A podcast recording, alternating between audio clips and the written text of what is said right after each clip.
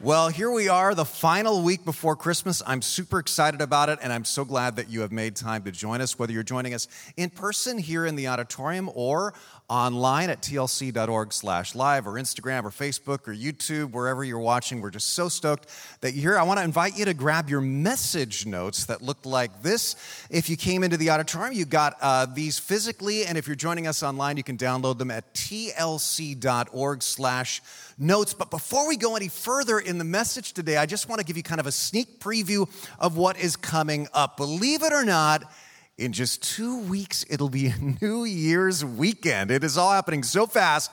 And we are going to launch it with a series I'm really excited about that we call Choosing a Good Year. And here's what I mean by this believe it or not, in 2022, all kinds of things are going to happen to you that you don't like and that you would prefer not to have happen to you, and that you aren't even anticipating will happen to you right now. But although those things are going to be out of your control, you still have agency. You actually still have a choice about the kind of new year you will experience. And what I mean by this is you can choose your reactions, but not only how you react, you can choose to be proactive about the attitude that you're taking as you head into the new year. You can choose wisdom. You can choose humility. You can choose blessing. And that's what this new series is all about. Now, we're, we're tying into uh, this series kind of loosely, basing it on this brand new book by Andy Stanley called Better Decisions, Fewer Regrets. And what we're going to do is a, a short, month long, small group series for home groups that ties into the sermons. And if you're interested in being a part of that, I'd really encourage it. You can go to tlc.org slash small groups. Here's the page that'll come up. You can sign up to host a small group, to be in a small group. If you were already in one of the Faith Forward small groups, you might want to talk to your friends and get together and do this thing. It's only about a four, five week long series, actually. And uh, you can pick this book up at the, at the Book Nook. Just a great way to kind of get launched. Being in the small groups is always free. We're going to provide you the discussion questions for free, email them to you. It's a great way not only to be in community, but to sort of get your head on straight. You know what I mean? As you head into the new year. So I'm super stoked about that. Well, uh, that starts in two weeks. But right now, you know what I'm going to do actually? I don't want this book on my table. So who wants this book right now? You want it? Okay, here we go. This is an early Merry Christmas present to you. What's your What's your name? DJ. DJ. Awesome. That's a cool name. Is that actually your name, or does it stand for something? Stands for Dennis Jr. But you would prefer that I not call you Dennis Jr. Probably. Eh, but now the whole world knows that your actual name is Dennis. Good. Thank you, DJ. Appreciate it. Let's give DJ a hand. Good. Merry Christmas. All right, Shadow and Light is what we call our Advent series this year at Twin Lake Church. Advent is a word that Christians use a lot around Christmas time. It means arrival. And of course, at Christmas, we anticipate the arrival of a new baby. We think of the baby Jesus. And in those days, people had been waiting a long time for that child, right? People waited centuries for the Messiah, the baby Jesus, to be born. And that's what Advent's all about kind of that sense of waiting for God's promises to be fulfilled.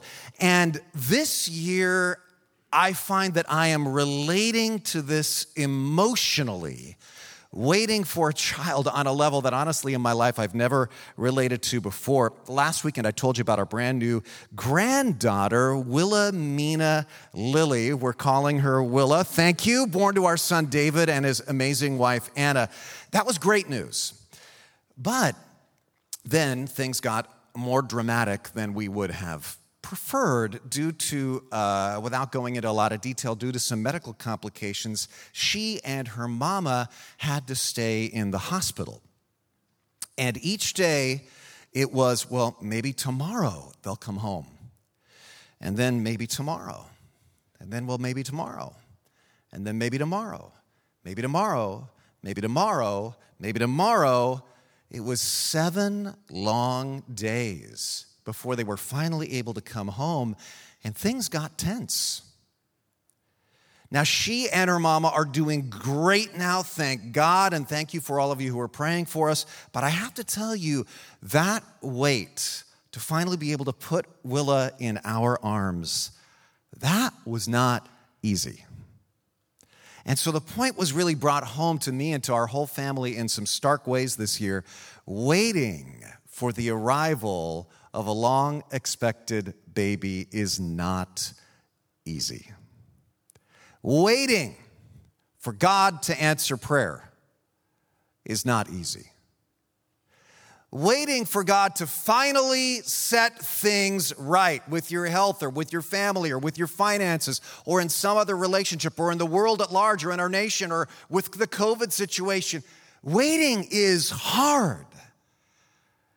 Well, the people of Israel also waited for the advent of the Messiah, but for centuries when we kicked off this series, the first week, Adrian did a great job talking about those prophecies back in Isaiah chapter 9. The people were going through some very dark times.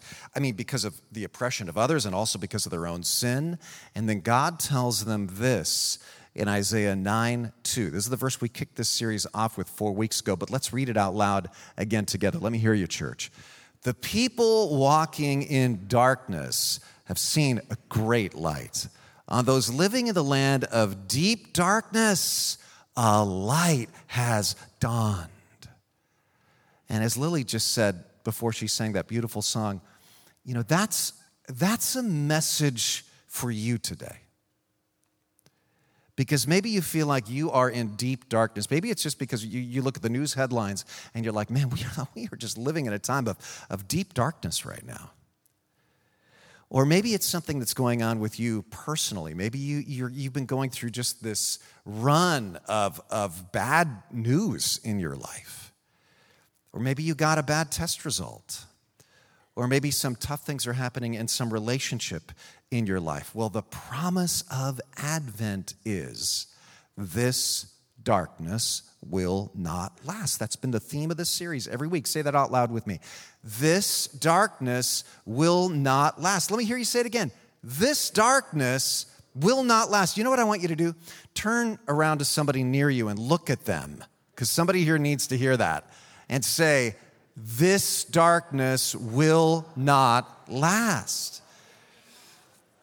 That's the theme of the whole series, and, and this whole idea about this darkness will not last. It's going to be very emotional this Thursday and Friday. That's when it's going to reach its culmination. On Thursday and Friday, as Adrian mentioned earlier, we have our candle lighting services. I really hope you can join us for all of these. This is that's going to be our whole theme. And as Adrian said, we have these uh, cards. We have them in business card size and postcard size that has all the details on the back. Invite your friends and neighbors. I'm getting in conversations about with all my friends constantly. What are you guys doing for Christmas Eve? People are looking for a place to go or something to watch. These are all going to be live streamed as well. And this was also our theme this past weekend. How many of you here last weekend with the choir and the orchestra performed Highlights of the Messiah? Wasn't that amazing? Let's thank the choir, the orchestra, Dr. Danner. That was so beautiful. Well, today I want to continue that theme by doing kind of a deep dive into one of the greatest songs that they sang. All the lyrics come out of a, verse just a little bit later in the same chapter, Isaiah chapter 9, verse 6. Let's read this one verse out loud together as well. Here we go.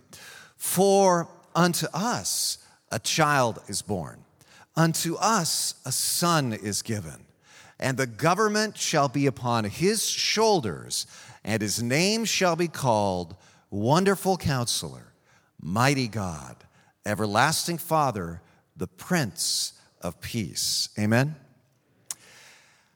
I've been kind of tripping out on this verse, uh, especially this last week. And what's been revelatory to me is the more I dig into it, the more I've been discovering. You ever gotten a gift at Christmas uh, that's in one of those gift bags? And then you open it up and you realize there's all kinds of gifts inside of it, like four or five little and small gifts that are individually wrapped. And you take out the tissue paper and there's more to discover and there's more to discover. And you think you get to the end of the person who gave it to you is sitting there and they say, No, no, keep looking. And there's something else in the gift bag, right? That's what this verse is like. And so, what I want to do today is just kind of unwrap all the gifts in this verse by going through it line by line, one phrase at a time. And I really think this is going to encourage you if you just let the truths in this just wash over you today. And it's going to make Christmas so much more meaningful and so much more peaceful and hopeful for you. First, Isaiah says, For unto us a what? A child is born. Now, what's interesting about that is the people back in those days, they were really expecting the Messiah to show up as a soldier, as a warrior, as a judge against all those bad people out there, but not as a little fragile human baby. I mean, they knew the Messiah would be born, but they didn't realize that would actually be an important part of the Messiah's story is that he would come to us in fragility as an infant, just like, well, exactly like Wilhelmina. Let me just show another picture of here. Listen, I waited for seven days. I will use her to illustrate perhaps every single point today. All right? I'll never forget my very first Christmas as a pastor here. Um, I said in a sermon, you know, the baby Jesus screamed and cried and soiled himself and needed diaper changes and had to be nursed and the next day, I got a very, very angry note from a woman in the church who wrote me totally scandalized. And this is, it was, a two page, single spaced, typed letter that she hand delivered to the church. But, but one of the sentences in it was this quote, How dare you say that about Jesus? That is vulgar. Now, listen, I get where she was coming from emotionally because we think of God, and rightly so as holy, right? And different from us and, and as, as all powerful. And so it seems incredible to think of God exactly like a human baby in his incarnation. But the point of the gospel is he did come to us into our humanity as a baby born to poor parents in the mud and straw and grime and dirt of a stable, laid in a feeding trough meant for animals as a real human child. And Jesus didn't, you know, pop out brilliant and thoughtful, although Willa looks exactly that way because she is a genius.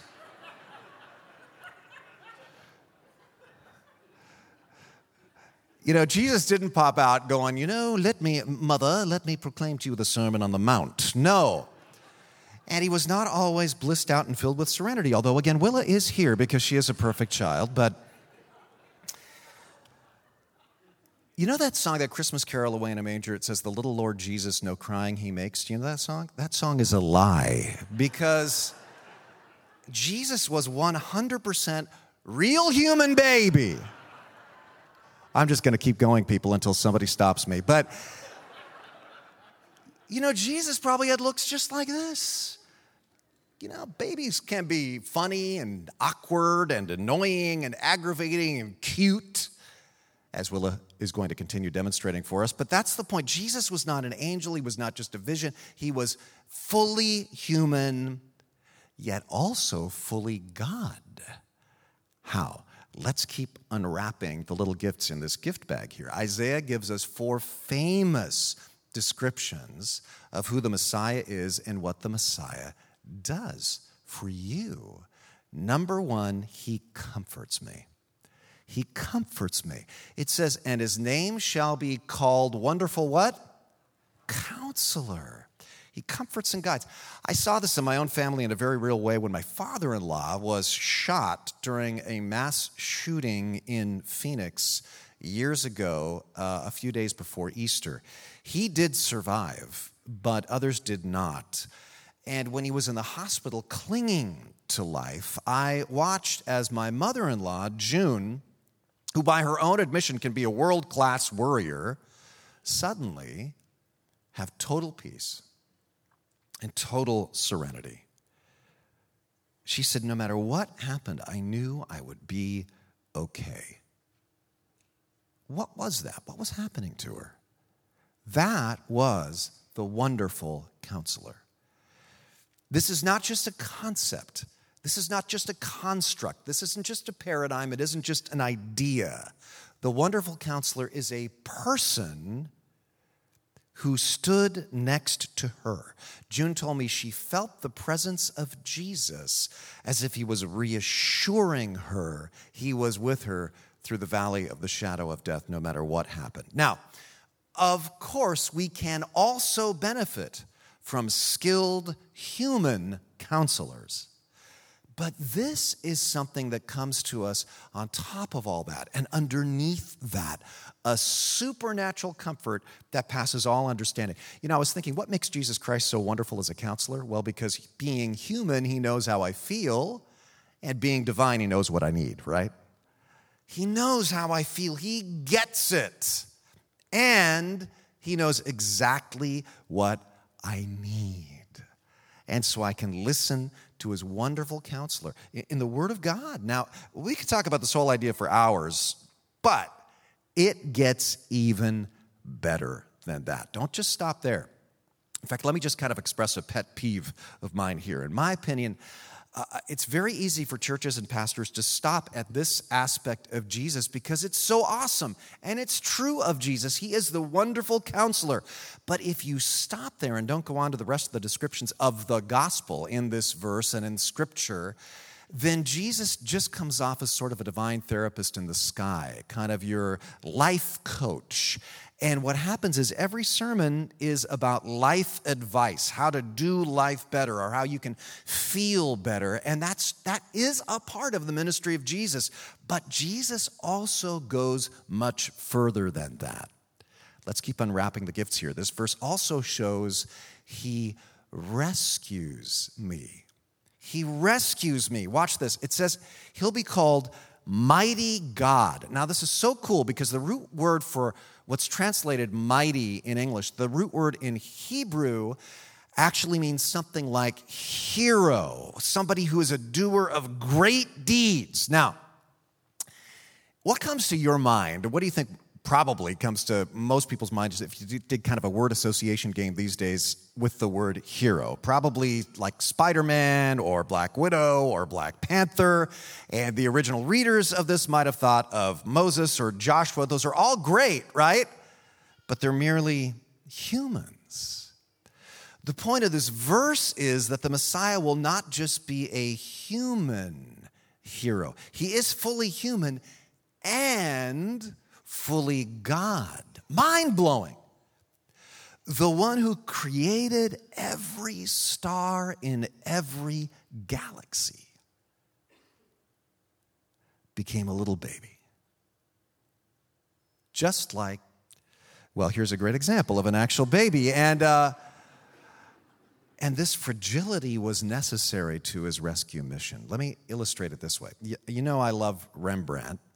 And I love the way he did the Nativity. He was really the first major artist to try and portray Jesus in sort of a gritty way. No halos, just kind of real life. Now, you combine this sketch with his sketches of Christ on the cross, and in those two pictures, you sort of get to the heart of the Christian gospel that God made himself fragile to rescue us the fragility and the vulnerability was part of his rescue mission. I was thinking about this. You know, other ancient religions have a lot of stories about quests, quests that human beings went on to try to find the gods or to please the gods, right?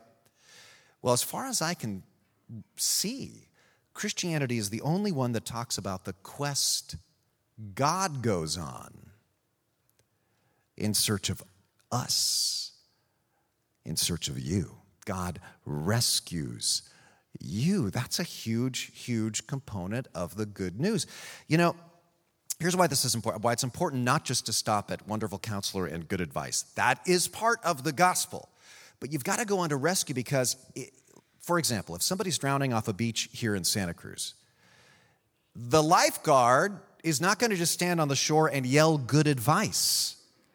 Try dog paddling, you know? Swim harder. That's great advice, but they're drowning. And if we're not careful, that can become the limited message from churches. And, and I would dare say that that's how a lot of people who, who are on the outside of church perceive our message. And, and honestly, what the message of many churches can morph into if they're not careful is swim better, try dog paddling when what people need is rest. They don't need advice, they need rescue. Somebody once said the gospel is not just good advice, it's good news. You know, the angel didn't say to the shepherds, I bring you good advice of great joy. The angel said, Good news of great joy. What's the difference? Advice is about stuff you've got to do, news is about something that just happened that's going to change your life. And that's the good news. God has sent a hero to rescue you. That happened. Just receive it. But then, as we keep unwrapping the little presents in this gift bag of Isaiah 9 6, it just gets even more personal because God isn't just a wonderful counselor and He doesn't just rescue you and then leave you on the shore and go, good luck with that, right? Then He goes further and He adopts me into His family. He adopts me. It says He will be called Everlasting Father. Now, there are so many places that we can go with this, but for now, think of the best things that a father offers compassion, right? Support. What are some of the other things that a good human father provides? Just shout, shout some things out. What? Love. What else? Security, compassion. What else? Guidance, protection, money. Somebody said that's good. Well, you know, support, right? A lifeline. Now, I know some of you are thinking, yeah, that's, that's not a description of my dad. Maybe your dad died and you never had a dad, or he left by choice, or he hurt you. One of my biggest heartbreaks as a pastor is I talk to so many people who are deeply scarred by their fathers or father figures. And if that's you, this word picture here is not very thrilling. Because if you're honest, you're thinking, great, that means God is just like some omnipotent version of my terrible father. But that's not what this means. What this means is that God is all the good things that your human father may have failed to be. And no human father is perfect. But what this means is he will never, ever leave you, not ever. He will never, ever hurt you. Never. He will never forget you, not for one second. This means God loves you like the best father in the universe. You're there in His hands. And when you let that reassurance capture your imagination, then you know you always have hope. You know you're cherished. You know you're loved. What a gift in this verse, right? He, he, he, comforts me, he rescues me, he adopts me, and it gets even. But the whole gospel, like the whole gospel of the New Testament, like all the content of Paul's epistles, is kind of wrapped up in this one little verse because finally it says, He restores me. He restores me. And this is rich. It says he'll be called the Prince of Peace. Now, the Hebrew word used here for peace, originally, of course, the old, what Christians refer to as the Old Testament, the Hebrew scriptures, uh, were written in Hebrew. Now, does anybody know what the Hebrew word for peace is? If you do, shout it out. Shalom. Say that with me. Shalom. When you say that, doesn't that word just kind of make you feel more peaceful? Say it again, kind of in a low register. Shalom. Isn't that nice? And shalom is an important word. It appears over 200 times in the Hebrew scriptures, the Old Testament. And it means much more than just the English word for peace. We associate peace with maybe a cessation of hostilities, right? No more war. Maybe feeling peaceful inside, kind of feeling serenity. And that is part of the connotation of shalom, but it goes much deeper than that. Tim Keller defines it as multidimensional, complete well being physical, psychological, social, and spiritual. It flows from all of one's relationships being put right with God, with oneself, and with others. Somebody else summarized it this way uh, Shalom means a total flourishing, wholeness, health. That's what the Messiah comes to bring.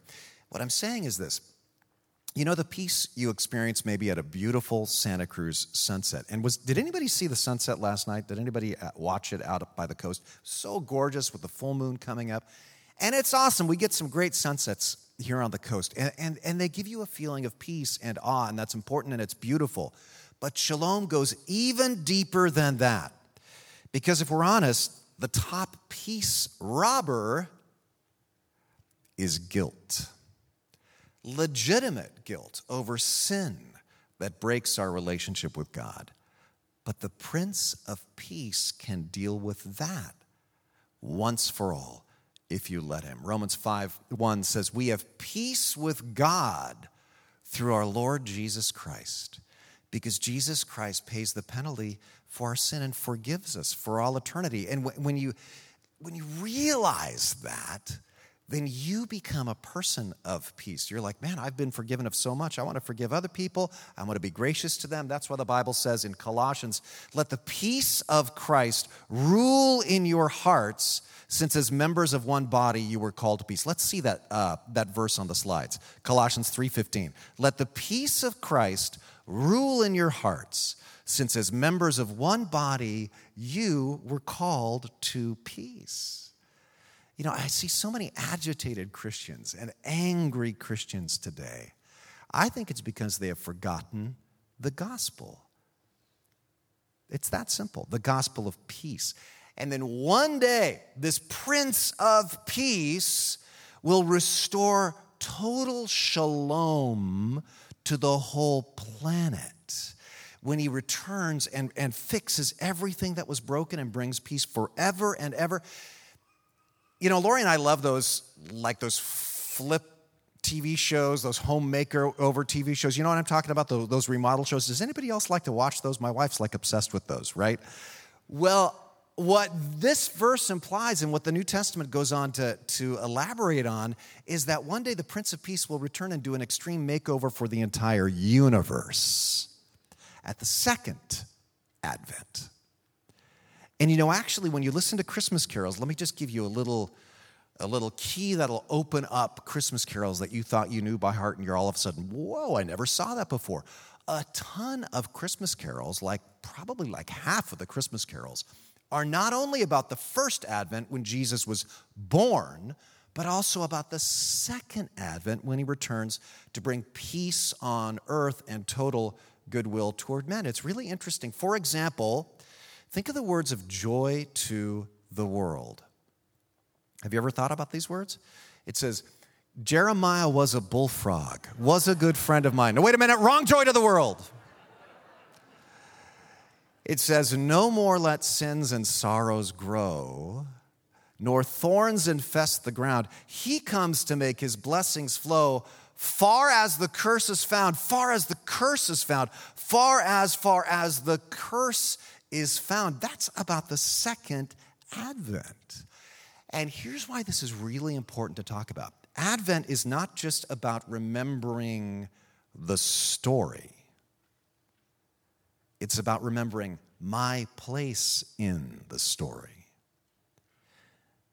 And here's what I mean you and I live between the first and the second advent. And that gives me hope because it gives me perspective right? God had a plan for Jesus to be born. We can see that clearly now because we can look back on the first advent, but that can give me hope. God has a plan for the second advent too. He's still in control. It seemed like chaos even to Mary and Joseph, but but looking back, it's like God was totally in control the whole time. And it was beautiful and we celebrate it now. Well, that's what it's going to be like in the second advent too. And remembering that reminds me this darkness what will not last. So the question is if this is everything in the gift bag, right? If this is the gospel, if this is what the Messiah comes to bring us, then how do I personally experience this, right? Why do we not always experience all of this? Well, go back to a phrase that you might have noticed that I skipped. And the government shall be upon his shoulders. Yes, that means one day he's going to rule the whole planet with justice and love, but it starts right here in my heart when I place the government of my life on his shoulders, when I allow him to rule in my life. You know, in recovery, they talk about turning over control of my life to his power. And you need to have a moment where you say, Jesus, I turn over control to you. Be my Lord. And then you begin to experience, in increasing degrees, all these things we've been talking about and more. I'll close with this. In his brand new book, Unleashing Peace, just came out this past week, the author, Jeremiah J. Johnston, who, by the way, is going to be a guest speaker here at Twin Lakes Church next summer. I'm super excited about that. He shares in his book the true story about a remarkable thing that happened in London. A suicidal man tried to jump off a footbridge onto one of the busiest streets in the city. But passersby saw him and grabbed him and held on for two hours until they were able to get him safely over the railings. And one of the most amazing things I think about this photo do you notice he's tied up with yellow rope to the bridge railing?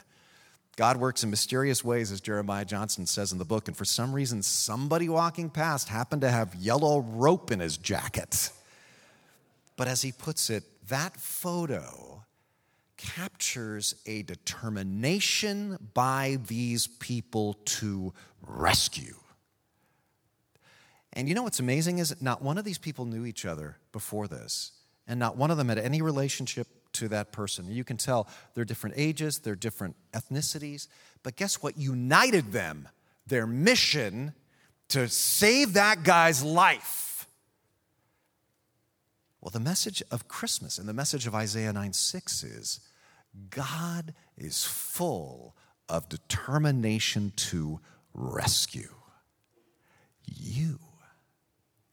And once you realize that and take it in, then what happens is that mission can also unite us beyond all of our divisions.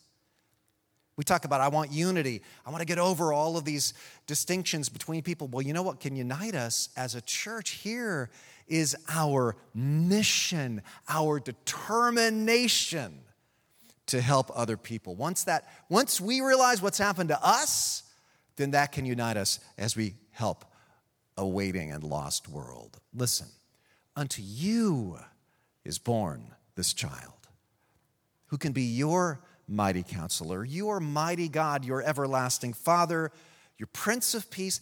Now that we've unwrapped the gift, only one thing remains for you to receive it. Let's pray together. Would you bow your heads with me?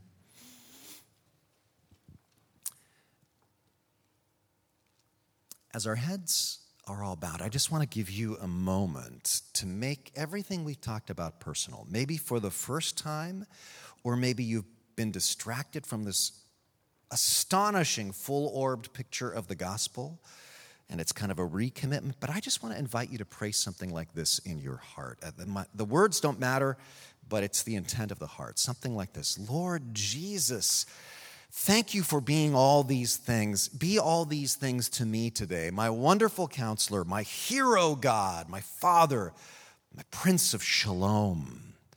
I can't say I understand it all, but today, for the first time or again, I put the government of my life on your shoulders. Thank you, Lord Jesus. In your name we pray. Amen.